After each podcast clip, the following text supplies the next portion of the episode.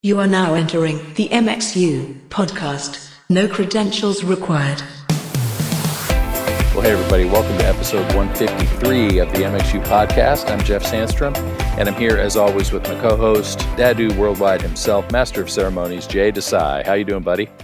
I'm good. Man, I am so good. How are you adjusting back to American life?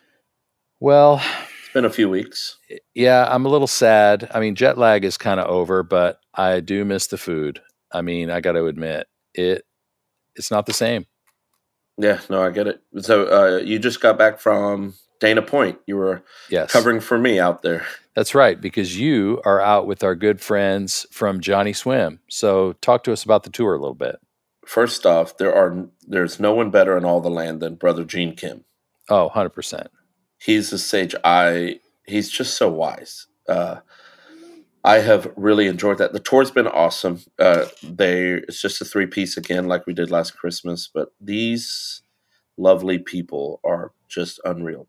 I have a friend, Abby, that's out with us. That she is Gene's A2, and she's crushing.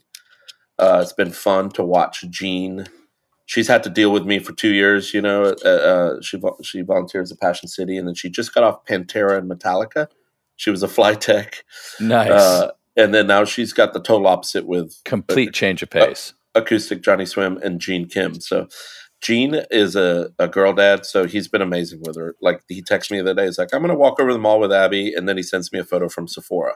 So I think Gene's okay. But it really has been amazing. It goes to show that the people you choose to give a piece of your life to and live with, the benefit of that is unreal. There has been laughter and tears in the deepest way. Yeah. And I haven't seen a lot of these cats in a few months. So it's been really, really special. Check out johnnyswim.com, see if you can come to a show.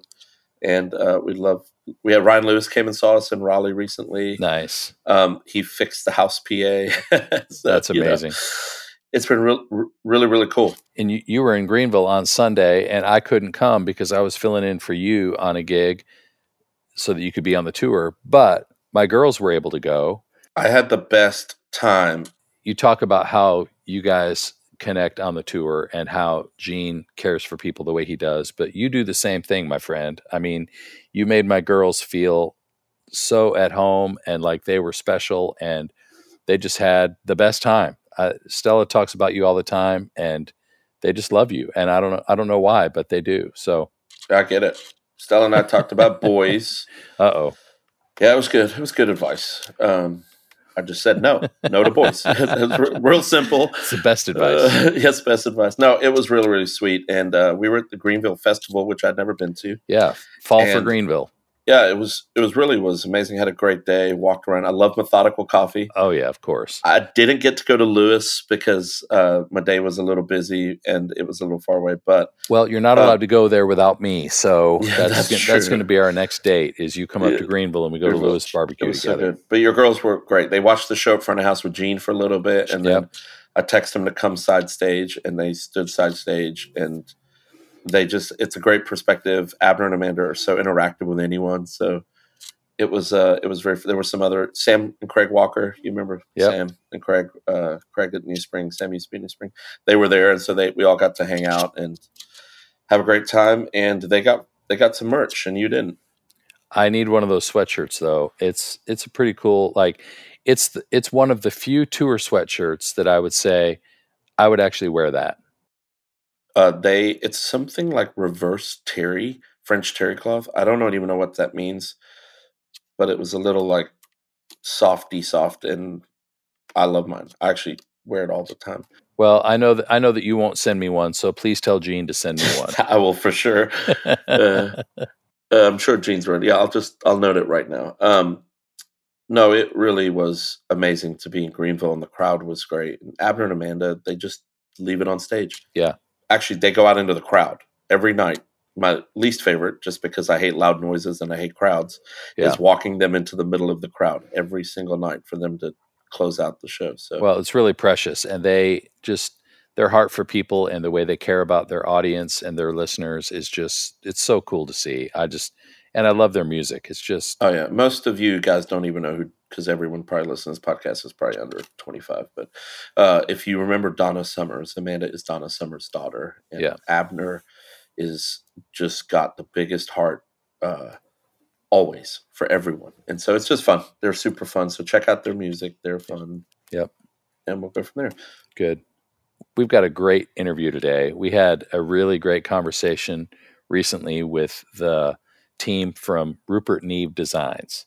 And so for any of you audio folks out there who know about Rupert Neve, have a Neve logo somewhere on your console or on a piece of gear, you're going to love hearing from these guys because we're going to talk all about the history and the products and what's in store for them and their company. So buckle up and we'll get to it right after this. Well, we're really excited today to be joined by our friends from Rupert Neve Designs. Greg Addington and Chris DeRay are here to chat with Jay and me about their company and their products and some of their processes. So, guys, thanks so much for being here today. Thanks for joining us. Thanks so much for having us. Thanks for having us. Sorry, guys, to start off on a bad foot, but Jeff, it is for sure Jay and I. It is Jay and me. Are you sure? Yes. Thank you for joining Jay and me on the podcast. Jay and I are happy to see you on the podcast. I mean, you were probably around when English was invented, so I think that's probably correct, guys. I stand corrected, guys. Well, he did go to the University of Michigan, Jay. So this is true. Yeah. This is very true.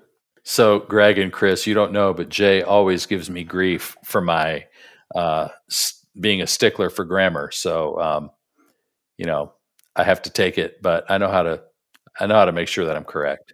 I'm the worst, and I was born in England. I understand it all. It's very often my job to be the grammar police at the company. You know, being a brand manager, it is one of my duties. Yeah, that's funny. So why don't you tell us, Chris, what is your role and what is your kind of history in terms of how you got involved with Neve products and Rupert Neve Designs in the first place? Yeah, absolutely. I grew up in the Northeast. I went to college in upstate New York and got my degree in music up there. And where? At a Skidmore College in Saratoga Springs. I studied. I grew up in Western New York State.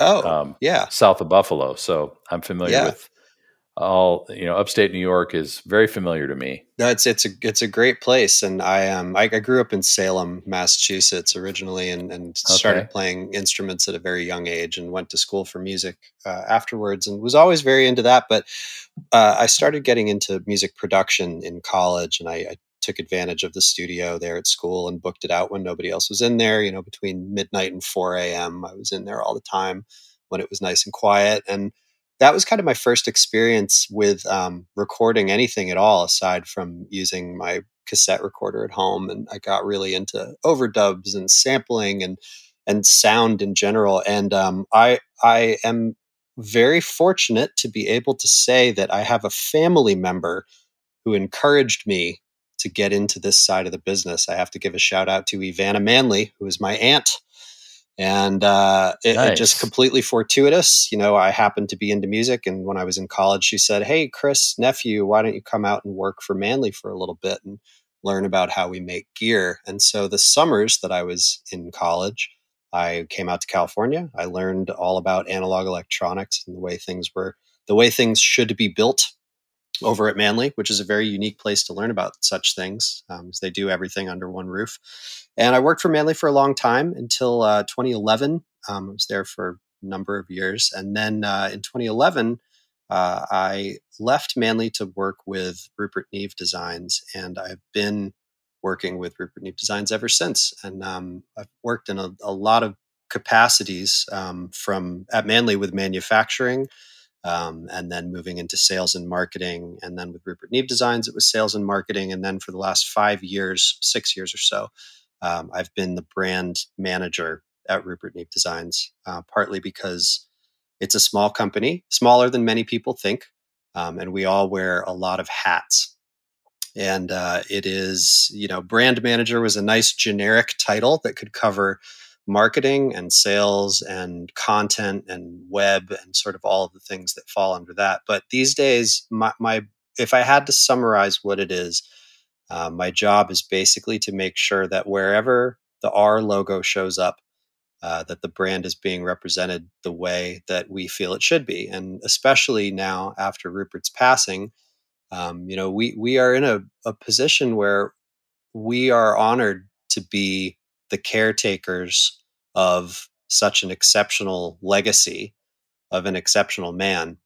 And Rupert Neve Designs exists to carry on that legacy and those design ideologies and to continue producing products the way that he would have and always has historically produced products. That is what we do as a company.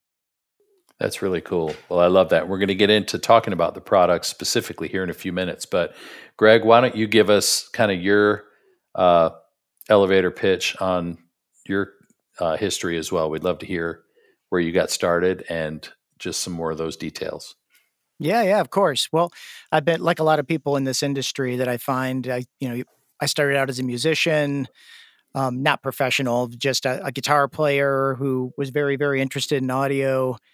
And when I went to the university here in Michigan, not the University of Michigan, but a university in Michigan, I was interested in all things media related. So I took the media and film course of study, which it had, we did television production, we did film production, but one of the things we did is you had the opportunity to work in a recording studio. So I'd like automatically, that was the thing I gravitated toward, of course, and got to, had the great fortune to work in a studio for a couple of years.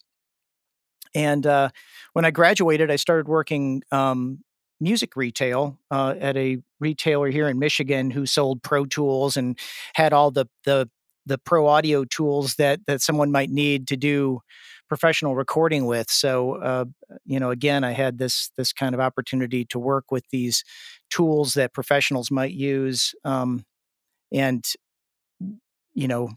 just loved selling products and helping people out with pro audio.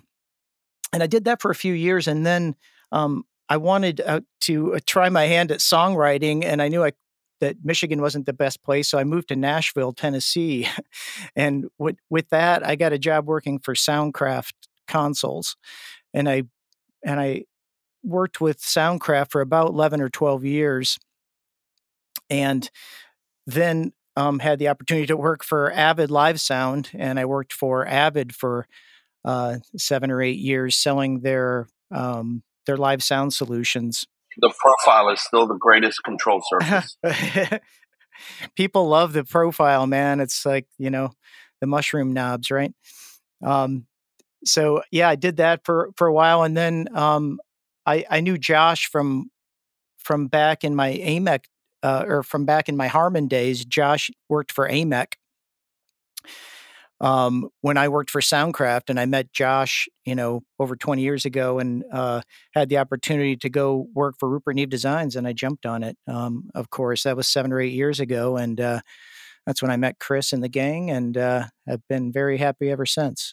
That's great. Well, you guys have both had experience with and have referenced great brands, even so far in your history. I mean, anybody who's ever been in a studio, like for our listeners, if you've never worked with a Manly Vox box, you need to figure out a way to do that, because that's an incredible piece of gear. All their gear is built like a tank.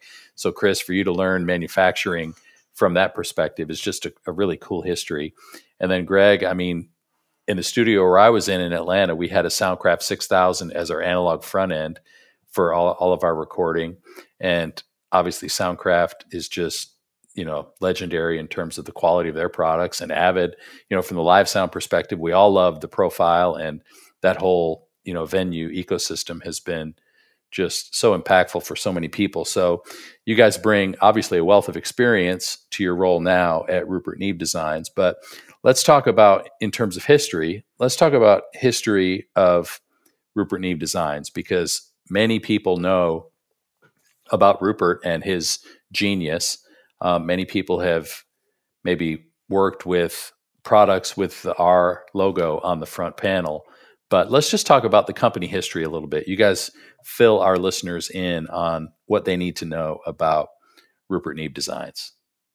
Absolutely. I'll take this one as the guy who wrote the history page on the newer website that we developed a couple of years ago.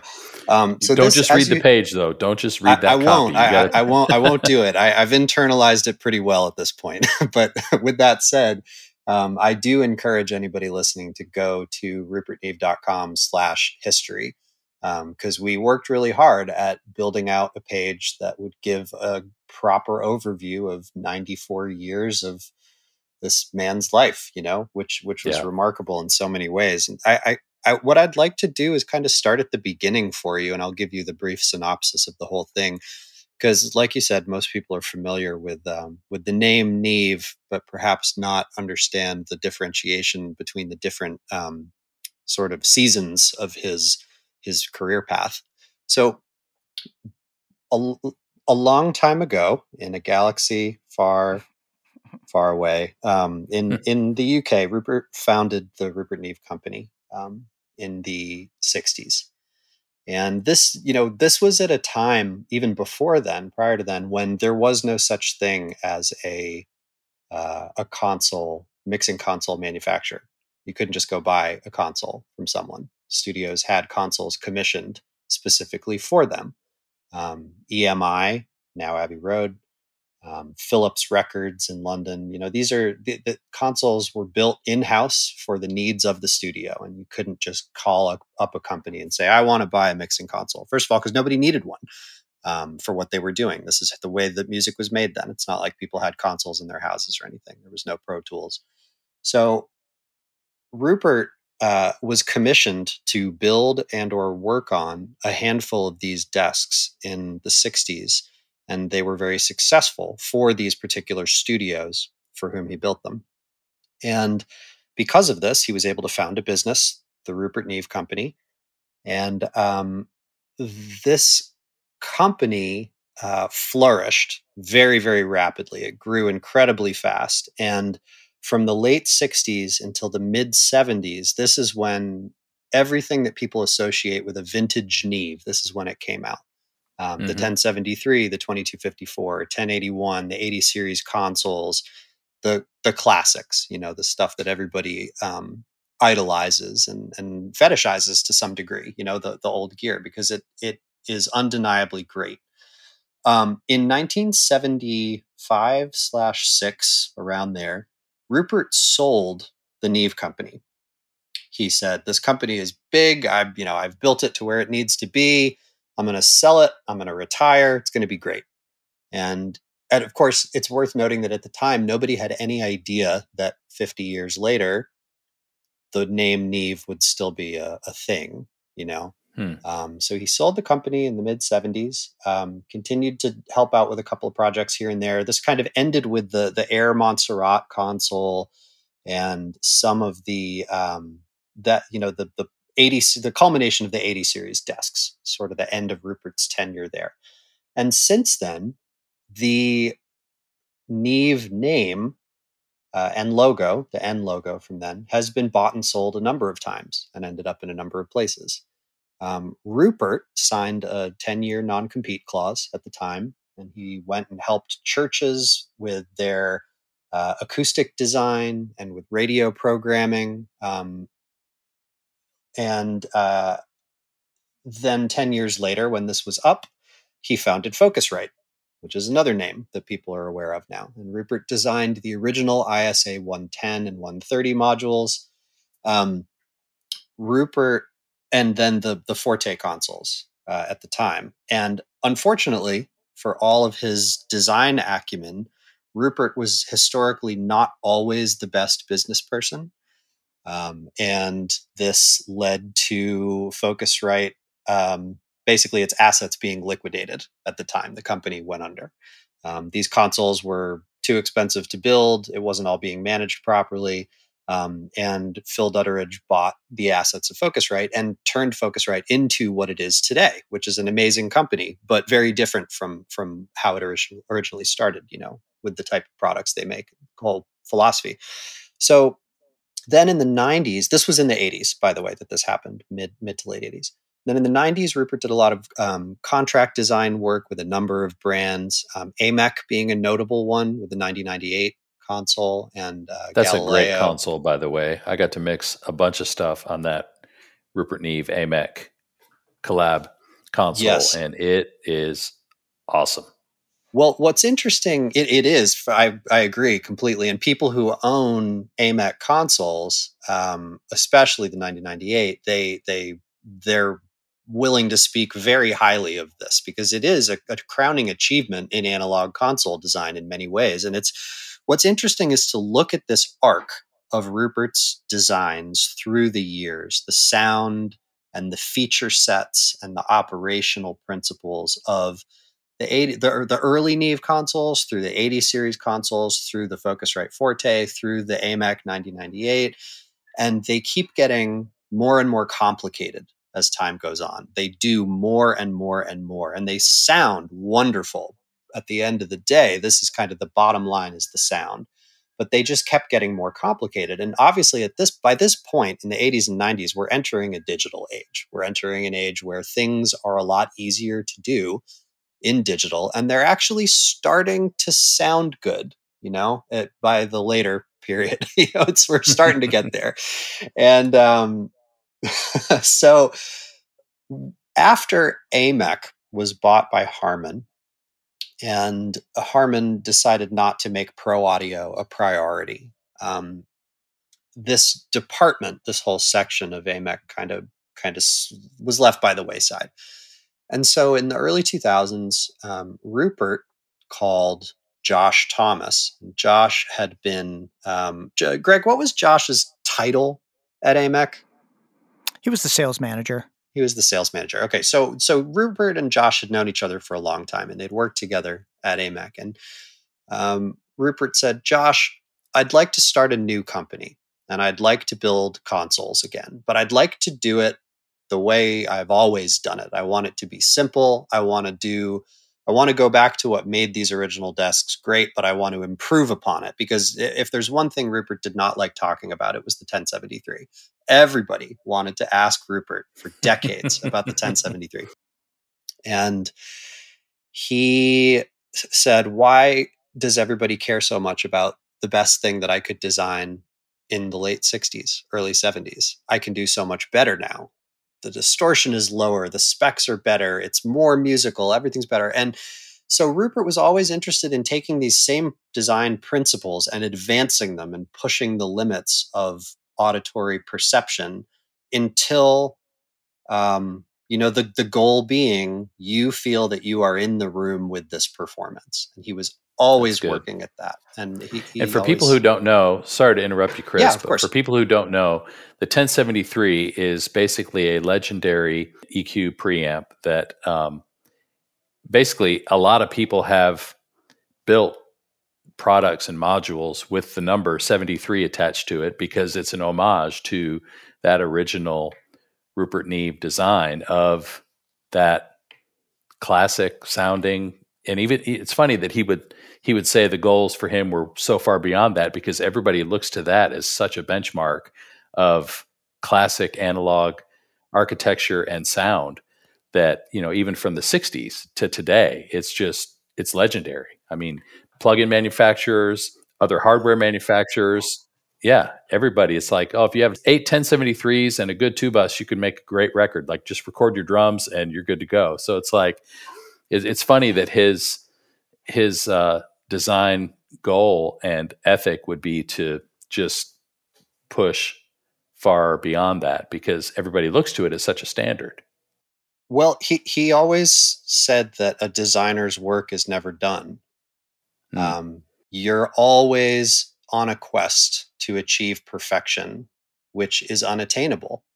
But you are always on that quest. And so this is why he kept doing what he did for his entire life.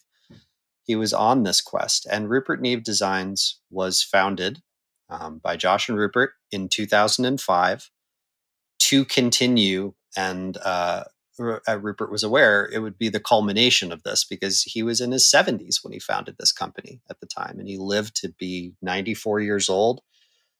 He passed away just a few years ago. And he was always in pursuit of that. And this is why Rupert Neve Designs exists, is the team at Rupert Neve Designs was assembled by Rupert and Josh, the engineering team specifically I'm talking about here, to continue these design philosophies, because there are some basic electrical or mechanical or philosophical principles that guide why this equipment sounds the way it does. And the hardest thing for us, because like you said, there's a lot of things out there that have the R logo or that have the N logo on them, and look or have the same knobs as some of the vintage gear. But the point being, they weren't designed by Rupert. Rupert didn't have his hand in it. And you can follow a schematic so far. You can use the same components so far. But the sound of a Rupert Neve design is not based on just any one of those elements in isolation. It's a very holistic thing about the way that the Class A electronics and discrete components work in harmony with the custom transformer designs at the output of the unit. It's all of these things working together. It's not any one of them in isolation. So you could say, oh, well, I'll take a transformer from a vintage piece of gear. It's the same one that they used then. And then these are the same components and you put them together and there are differences. There's always differences. And so at the end of the day, you have to spend a lot of time listening to really make these changes. And that was probably something that Rupert was better at than, nearly 100% of the population was listening. That's fascinating. It's always been funny to me how various manufacturers' products, they just have those differences. Some of it is about design philosophy, but some of it is about components and how, if you turn the knob, plus 3 dB at 10K on a Summit EQ versus a Neve EQ versus a Pultec EQ versus a Massenburg EQ, they're all going to sound different, even though it's plus 2 dB at 10K. That's the adjustment that you're making. Those nuances are why we need these different products in the first place. So how do you guard that? Like now that he's passed, now that he's, it's not his ears that are on everything. It's important for you guys because that is the legacy of the company. That is what makes the design so distinctive and so excellent. So as a company, in terms of philosophy, how do you make sure that that's protected? So when Rupert founded the company, he used to do weekly transformer design classes with the engineering team there. And we have all of his original transformer design notebooks, all the original schematics, all of his original notes. And he would teach the team what he would listen for. And this is a really, really huge element of it, is teaching people how to listen. And you couple that with a few basic philosophies that say, this equipment needs to do this, or it needs to have this. Class A electronics are a big part of it. High headroom, very robust power supplies are a huge part of it. Very, very wide bandwidth is a very big part of it as well. All of our equipment, pretty much all of it is 2 octaves below, flat from 2 octaves below human hearing, the range of human hearing, 2 octaves above at least.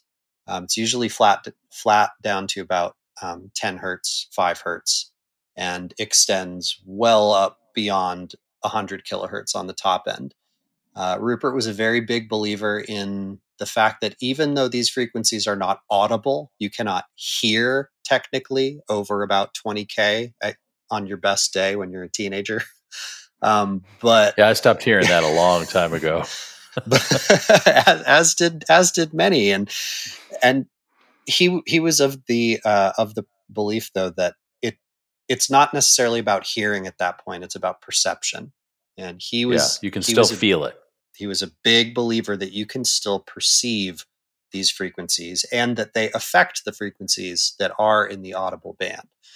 A lot of this has to do with maintaining a very strict type of strict control over the type and amount of harmonic saturation that occurs, whether it's from the transformer or from a piece of circuitry within the unit as a whole, emphasizing only second order and third order harmonics. These are musically relevant harmonics. It makes perfect sense when you think about it that way. You've got octave, an octave, and a fifth. This is what enhances the sound that is coming through it. It's what makes it sound more alive on the other end than it did when it came through. And this has always been a huge part of the way that our gear sounds, is the ratio of those harmonics from the vintage gear to the current gear. And with the current gear, we've put it on a knob. This would be the silk knob the silk switch and the texture knob, or the harmonics knob on the newer gear. This allows you to control the amount of those second and third order harmonics. So you can make it sound more saturated like the classic gear did, or it can be a lot more clean and transparent like the more modern gear. So that's been a big change over the years, is, you know, maintaining that same relationship of harmonics with the audio, musically relevant harmonics, but the ability to shape them and decide how much or how little you want in your recording. That's really cool. I love that the technical and the artistic and esoteric are combined in a corporate philosophy in that way. I remember there was one year at the AES convention, I heard Rupert give a talk, and it was around, I don't remember the exact year, but it was around that time that I had my first experience with the 5045, the primary source enhancer. And when you read the manual that comes with that piece of gear, it's not a how-to. It's a, at the time at least, it was a very colorful description of the philosophy around a lot of different things that had very little to do with how to turn the knob. And I love that about him and the way he described things, because it wasn't just as a scientist, it wasn't just as an engineer, it was just as much as an artist and how, like you say, how we perceive things. And so, you know, you talk about second and third order harmonics, you might, you know, somebody turns the knob and they might describe it in terms of richness or thickness or, you know, saturation, to the best we understand that as an adjective. And I just think it's fascinating to me to hear somebody who was so adept at describing the art as well as the science of what we get to do. Well, for him, it was always all about the listener. Rupert loved chamber music. He loved live performances. He liked being in a hall and hearing real instruments in a beautiful room. And his goal was always to transport the listener to that place. And he was very obviously, you know, a lifetime of passion behind this one thing. I know you told me not to read the website, but I am going to read one quote, if you don't mind. We'll take a quote. That's fine. One quote from the man himself. So Rupert said, I think this summarizes what we're talking about right now. Technology must always be in service of the song and performance. Our job as engineers is to use our creative gifts to help reproduce the full breadth of emotion and meaning as intended by the musicians, such that the listener can have a more powerful experience. End quote. I mean, we just need to pause there and let people rewind and replay that quote about 10 times, because there are so many live sound engineers that would benefit from implementing that very quote. Because so many people think, I'll just stick my thumb drive in the console, load my session, push up the faders, and I'm good to go. And it's like, man, it is so much more than that. It's so much more than just twisting knobs and pushing faders. It's about the audience experience and capturing what the performance is and translating it in such a way that it's impactful and meaningful and powerful for people. And, you know, I talk to people all the time about the art of mixing as much as I do the tech of mixing. And man, it's so it's so valuable to hear that from him, because that's exactly what it is, especially in live sound. You know, we're, most of our audience is, you know, working in live sound, whether it's live in front of a PA or whether it's in a broadcast setting, you know, but mostly house of worship and mostly live, and, you know, mostly amateur musicians, really. We don't have a ton of churches that are working with pros. And so to get the best out of our volunteers from the stage, to capture it the best it can be, and then to translate that into the PA or into a broadcast mix the best that it can be, you know, that's what it's all about. How did the products start making their way live? They were intended for studio. I mean, besides guys just loving it, it was never the intention, right? Is that what I'm reading? To kind of get into the live space? For most of the products, yeah. Greg can take this one. Well, yeah, I mean, I think that a lot of these concepts that we've been talking about here kind of, and the nice way to sum it up is to really talk about Rupert's faith. And, you know, I don't know if everybody knows this, but Rupert was a very devout man. He attended church regularly there in Wimberley, Texas, where the headquarters of Rupert Neve Designs is. And, you know, I think the 5045 is a good example of a product that was born, you know, necessity's the mother of invention. And I think that this product is a real testament to that, in that, you know, one of the things that you know, bothered Rupert was you have a message to deliver in a setting like that, and nothing worse getting in the way is a ringing microphone or feedback or, you know, noise or something that distracts from that. And the 5045, the primary source enhancer, was really born to solve that problem in a house of worship setting specifically, in that having a product that you can, and I don't know, you know, what the audience knows about this product, but it's a product that you can set up to add more gain before feedback in a live sound microphone. Most of the time it's used on vocal microphones or on a pastor mic or, you know, a choir mic, or, you know, it's lots of them are used in live sound settings for, on stage for performers that go in front of a PA. It's a real lifesaver. But it works, you know, in wedge situations or anywhere where there's a speaker maybe pointing back at a microphone, and there's a problem to be solved there, because you can add, on the extreme level, up to 20 more dB of gain before feedback, which is extraordinary. Even in, you know, in most situations, if you're able to get a few dB more gain before feedback, it's a real lifesaver. Yeah, Jay and I have a mutual friend who we've done a lot of live events with, and he is a producer of live events, and he's not an audio professional, but when that box first came out, every time I was on an event with him, he would say, "Hey, did you bring the Voodoo box?"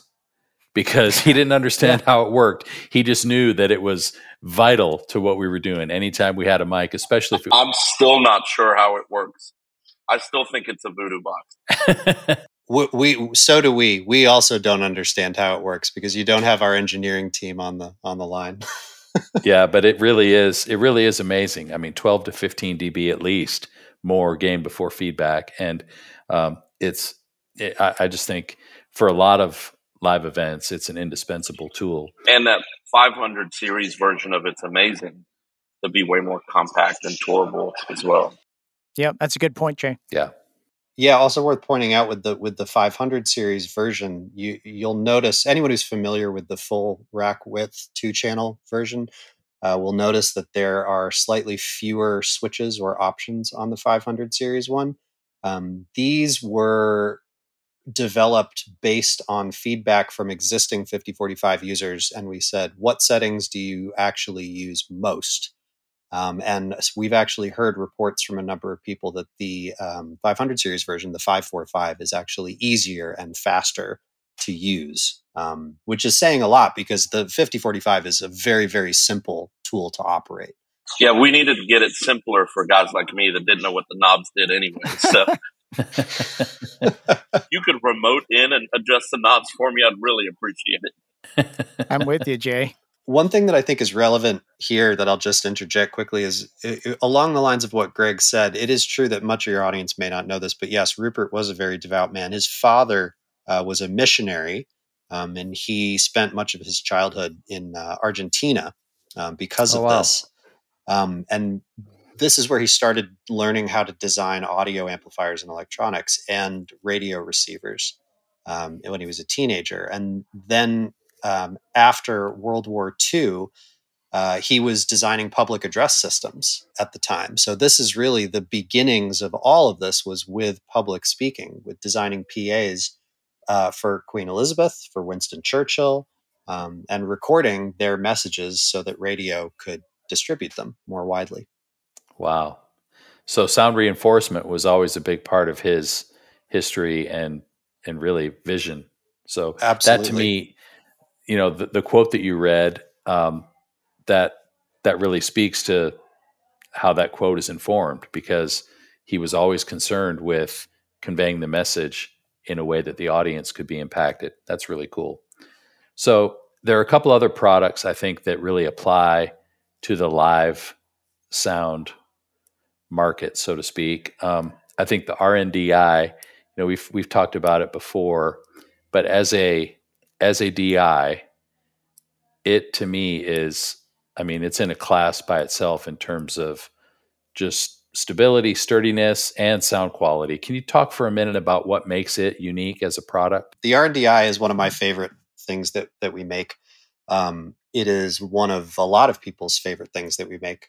By numbers, Greg can confirm this, but I believe it's the number one sales item by number, I would assume. It is the number one with a bullet, yes. Number one with a bullet. And the RNDI is an interesting box because it's people talk a lot about passive DIs versus active DIs and which one's better for use with certain things. And they each have their benefits, each of these design philosophies. But the RNDI, what it does is it marries the best parts of each of these designs in a way that is very synergistic and does a really nice job at, again, translating the natural sound of whatever instrument is plugged into it. And this, a lot of it is born out of the fact that it's that wide bandwidth that I was talking about earlier, where this equipment is designed to work well below the range of human hearing and well above the range. And there is stuff going on down around 5 hertz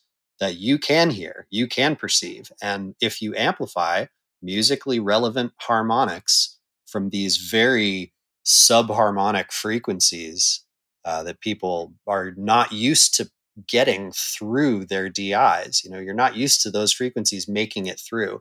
If they're not only being allowed to pass through your DI, but they are being enhanced by this transformer that's in the DI, the passive component of the RNDI, the transformer, it creates not an illusion, but a perception of this extra octave on the low end that you just don't get from other direct boxes. And that's a big part of it. And then the articulation on the top end is great because the FET circuit inside is a really excellent amplifier. And again, the wide bandwidth going all the way out, well past 100K. As far as the robustness of it, this is a huge thing for the company as well. Everything's got to be, whether or not it's designed for the road, because as you said, this is a lot of it is studio gear. It's made for studios. It needs to be reliable. It needs to be robust, because when Rupert was building his very first mixing consoles and EQs in the 70s, his greatest fear was that the phone would ring in the middle of the night and somebody would say, "This is broken.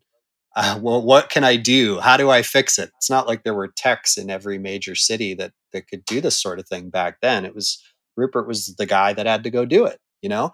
And that still persists to this day, that everything we make needs to be incredibly robust, easily maintained if it needs to be, and very roadworthy, which is one reason why it has not just been adopted by live sound engineers, but it has stuck around with live sound engineers because they know they can rely on it. You know, a lot of people, certainly me included, growing up, you know, the concept of the DI is a really misunderstood product for a lot of people. And it gets to the point when you don't understand the technology, you just go, well, that one's probably as good as the next one. But in reality, you know, the first time I heard an RNDI after using what I was used to using, I was amazed. Like Chris said, you know, it sounds like an extra octave kind of opens up on the low end, and that the top end you can hear all of a sudden. So it is amazing that when you have the opportunity to hear these tools firsthand, and start to understand that there are differences, you know, you start to appreciate Rupert's genius, I think, a little bit more. Yeah, I agree. You know, live sound engineers are using outboard gear more than ever, I think, whether it's a live tour or a house of worship environment. Friends of mine have started over the last couple of years really trying to integrate some outboard gear into their process. We talked about the 545 as the sort of 500 series version of the 5045, but you have other 500 series products that are easy to integrate to a live workflow. You've got the 511, which is a mic pre. There's compressors and EQs. I don't remember the model numbers of those, but maybe you could just talk us through a couple of the other products. Yeah, absolutely. Well, I'll go over the 500 stuff a little bit here. Yeah, it's amazing, to be honest, how much 500 series stuff keeps showing up in live sound, like you said, and really just analog gear in general. And I really think we've come kind of full circle on some of this stuff, to be honest with you. There was a time when digital consoles were first kind of being hatched, where I think people were really, really excited about being able to use the tools that were already built into the console and using plugins and minimizing the amount of outboard gear. But I think it kind of slowly dawned on everybody that to get the sound that most artists and front of house engineers, who are artists themselves in many cases, we're trying to achieve, a lot of this was only possible using analog gear. And just to touch on the 500 series stuff that you had mentioned, Jeff, you know, we make about 7 different modules in the 500 series. The 511 is a mic preamp. We make something called the 517, which is a mic preamp with a DI on it as well. There's a couple of modules that we make that are taken directly from our Shelford channel. The Shelford channel is kind of our premier kind of best of vintage Rupert channel strip. And we've taken 2 modules out of that. One is a diode bridge compressor called a 535. And another is the EQ, the inductor EQ out of that piece.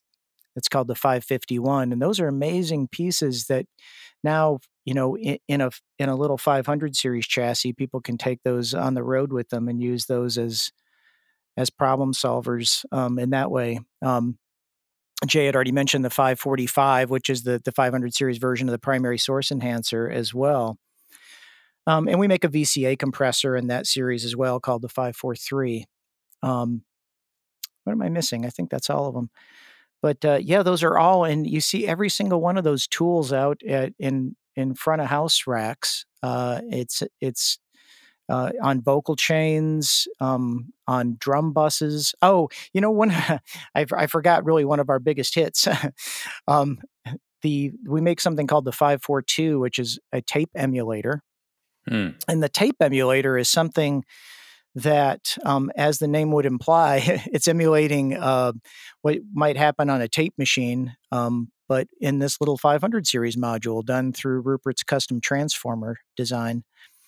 And these you see in stereo pairs. People will put them on a drum bus, for example, to really give, you know, because that was the trick, right? Back in the day, is like you hit the tape hard with your drums, especially, right? If you want to give it that sound. So people are running drum buses through tape emulators. So those are the 7 different 500 series modules that we make, and we also make the chassis as well. We make a 6-space and a 10-space chassis that are very robust and roadworthy as well. One thing that's interesting to see is the progression of live sound, people with digital consoles starting to adopt individual pieces of analog gear into their rigs. And because it's kind of a pain in the neck to come out of the box and then go back into the box, and you're asking people to change their workflow. You know, it's a hard sell for a lot of people, because it's like, yeah, my console has all these tools, it can do all these things. Why should I bother with another stage of conversion? Why should I bother with more cables and more space and more weight and more things that I need to adjust that don't have recall? It's a big ask. But what we started seeing was when people dip their toes into the water of using a little analog, you know, say they've got a digital console that they love and they really want to level up sonically, oftentimes people will start with either 500 series rack or even simpler, a little more expensive potentially, but simpler in some ways, the concept of the money channel, the Shelford channel on lead vocal or on a pastor mic or whatever it might be. They can say, you know what, the console is good enough for everything else I need to do, but I have this one channel that needs to be very special and it needs to sound really, really expensive and really good. And the Shelford channel is what people will most often put in that spot. Because it does, like Greg said, you know, you've got your old school inductor EQ, transformer gain mic pre, diode bridge compressor, which is very colorful. It adds all the things that digital is not so good at, that analog is very good at. And then, of course, you have your silk texture switches, so you can add the transformer saturation, and it makes that one lead vocal really, really sing, you know, no pun intended, but it does what it's supposed to do. It makes a vocal sound the way it should. So people will come out just for that. Or you mentioned the master bus processor. This was the Portico 2 master bus processor is the full name for it.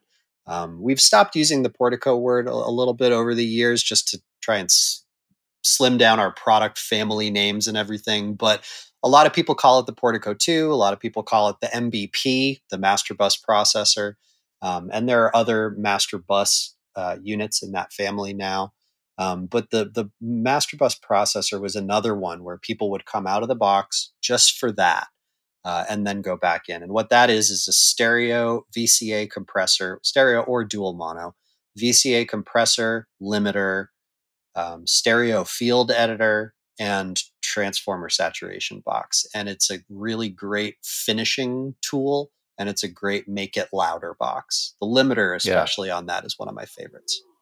So thinking in terms of basically live mastering, I mean, that would be how I would describe the need for that. If you put that on your two bus as just sort of the icing on the cake, like a mastering engineer would find that extra 2 or 3% in a mix by running it through the mastering stage. That's kind of the purpose of what you're talking about, that application.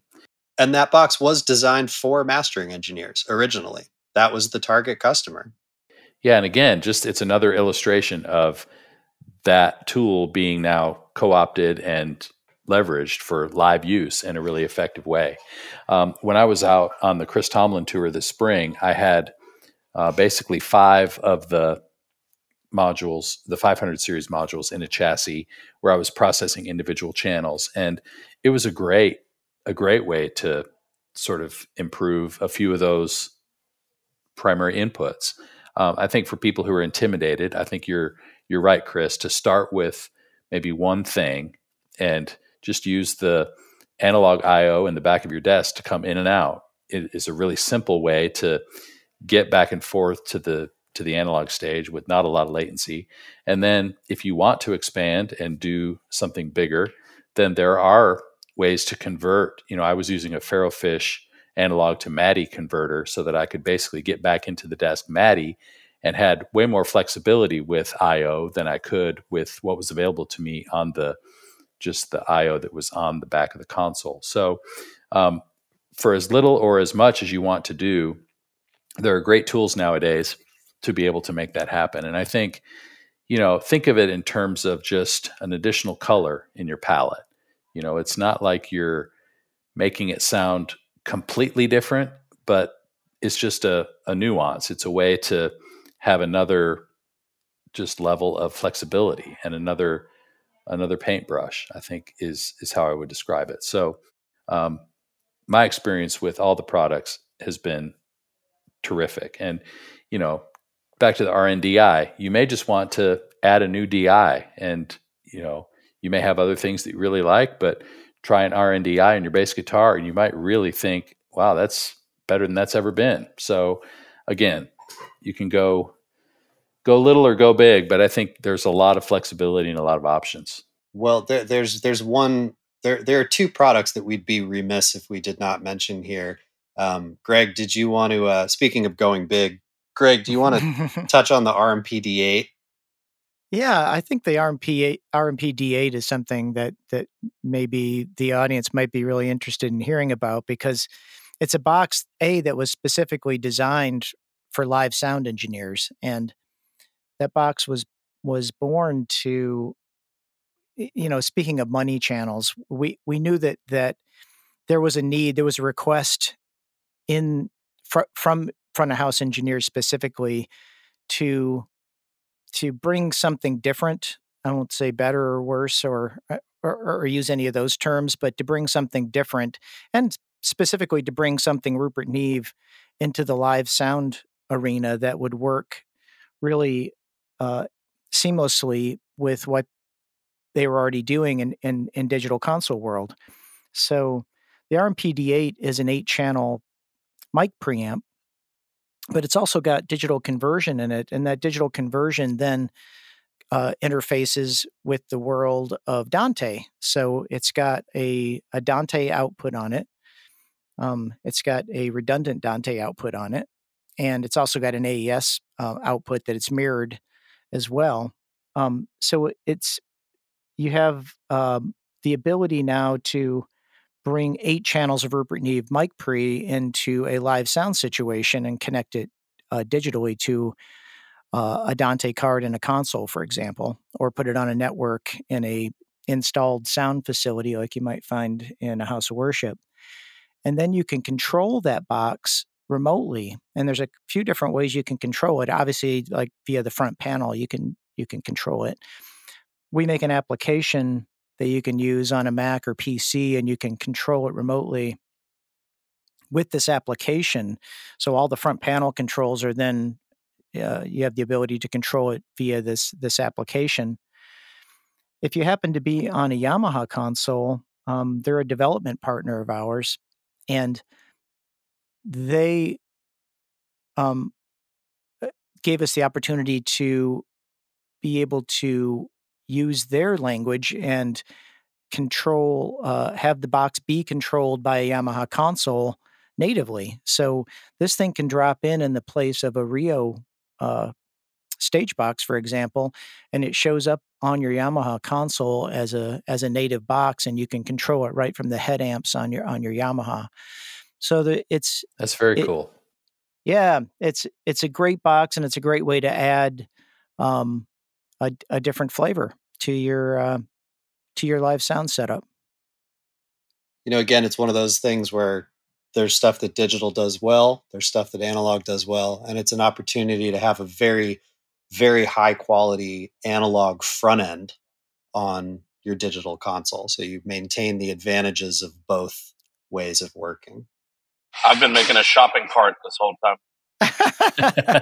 There we go, Jay. I like the way you think. It's not going well over here.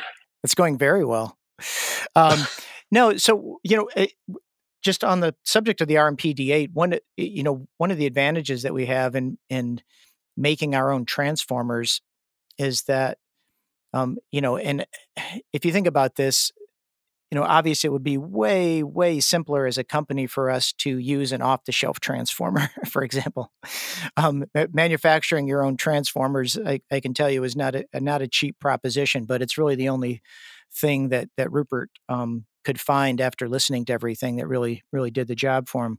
And to interject briefly, not only just making your own transformers, but making transformers designed specifically for every single piece of electronics they go into. So we're not talking about like Rupert Neve Designs makes a transformer.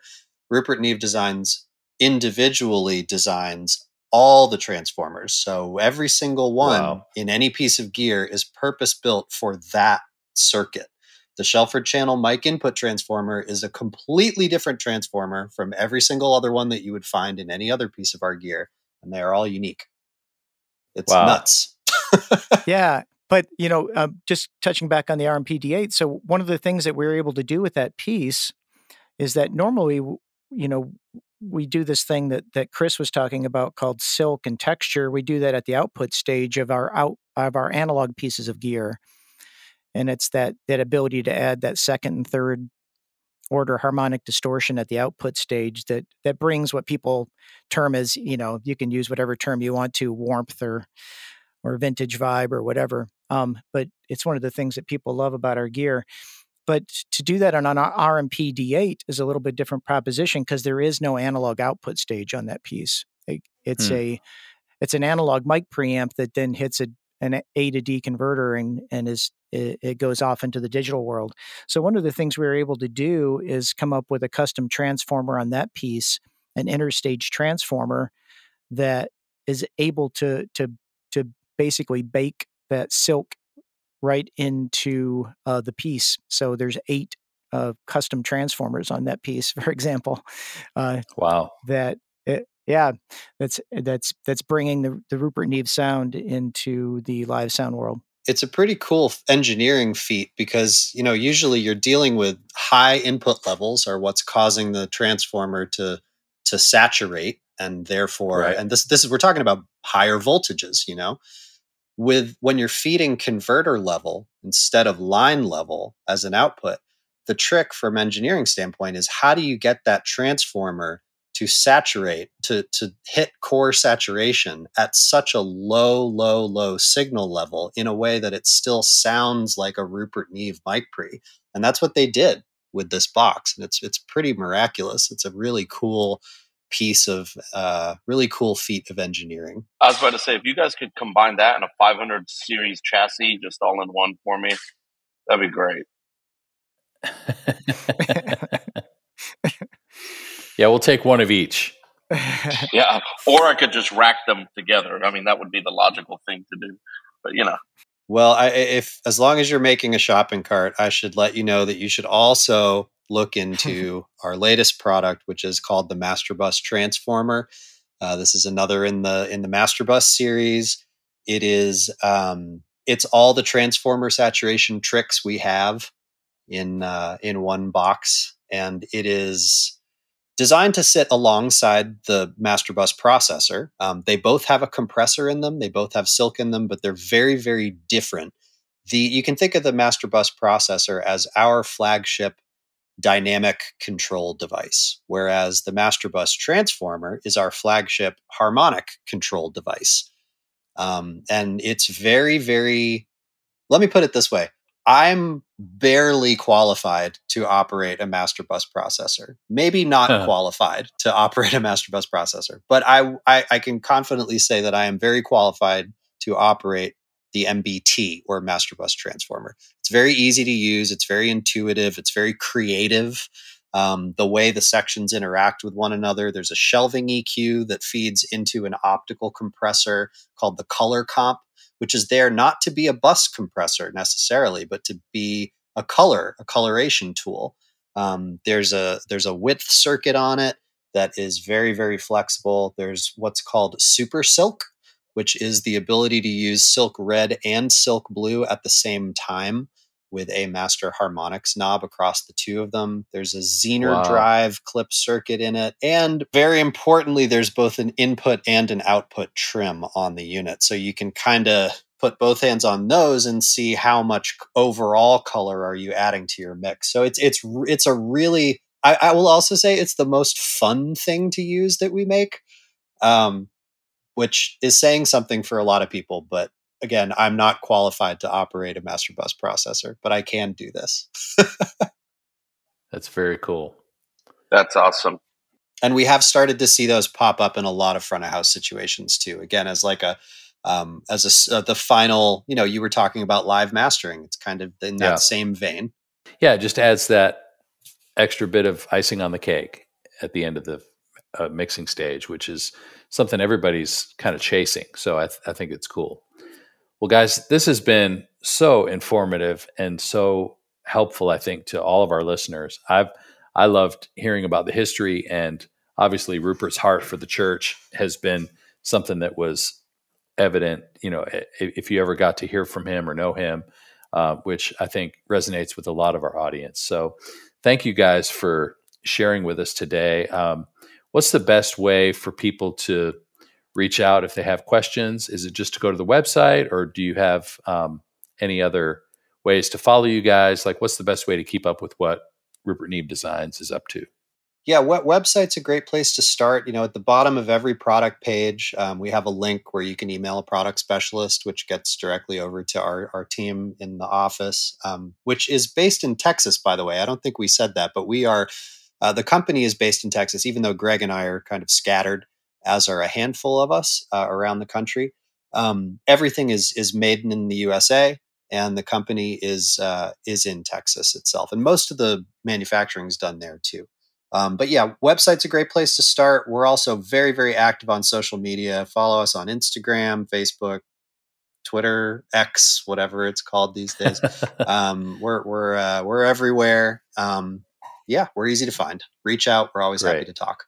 While I was over here building my cart full of stuff that I can't afford and shouldn't buy, I noticed you have some stuff for vinyl, which is amazing. We do. We make a small range of hi-fi products. It's under the sub-brand called Fidelis. Yeah, there's a DAC preamp, there's a phono stage, and there's a headphone amp. Oh, I shouldn't have opened that page. Yeah, that's exactly what I just did, yeah. It sounds really good. That's all I can say. More affordable than a lot of the hi-fi stuff you see out there, but it's still, you know, it's all based on the same principles. I got to get off this podcast before I start spending my whole year. Christmas is coming, Jay. I've been naughty. Let's get that clear. Oh, yeah, that's true. Let's be clear. Santa might not have much coming to Jay's house anyway. Well, thank you so much for having us, guys. Yeah, thank you for being a part of what we're doing. We appreciate your support and love being able to tell people about what you guys are doing. So thanks for your time today, and I look forward to hearing and seeing what's next. Thanks so much. Appreciate you guys. Thank you. Appreciate you too.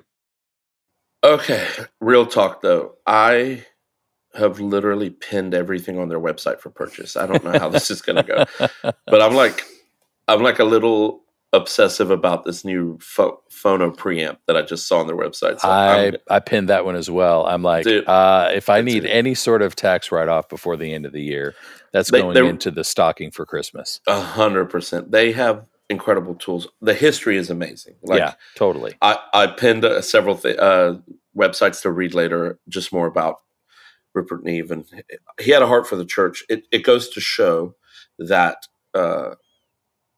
God's people in mainstream commerce at a high level of excellence.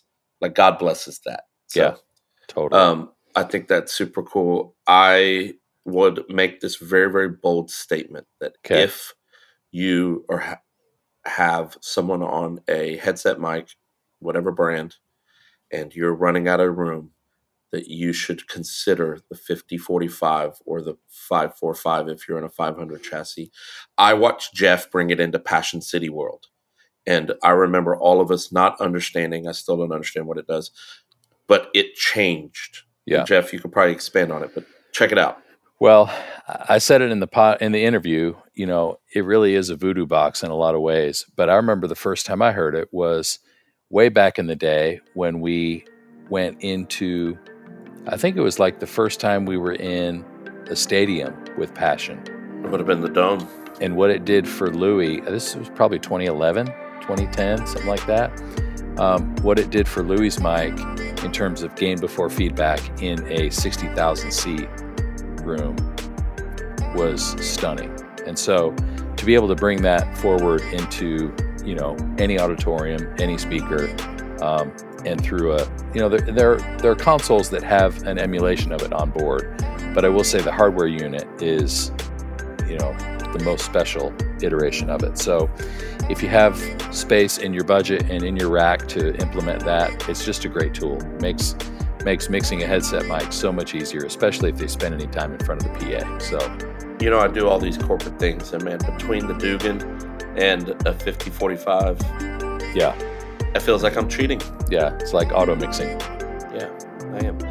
Well, that was awesome. My brain is like on 10 about all the incredible Neve stuff. So I'm gonna go waste a couple hours on the internet. Yeah, you go shopping, and I hope to see you soon. We need to go to Lewis Barbecue, get your butt up to Greenville again, and we'll do it. Yeah, I will, so my butt can get bigger. All right, buddy. Take care. All right, guys. Don't forget, take care of your people. Amen. All right, we'll see you soon, buddy. Bye.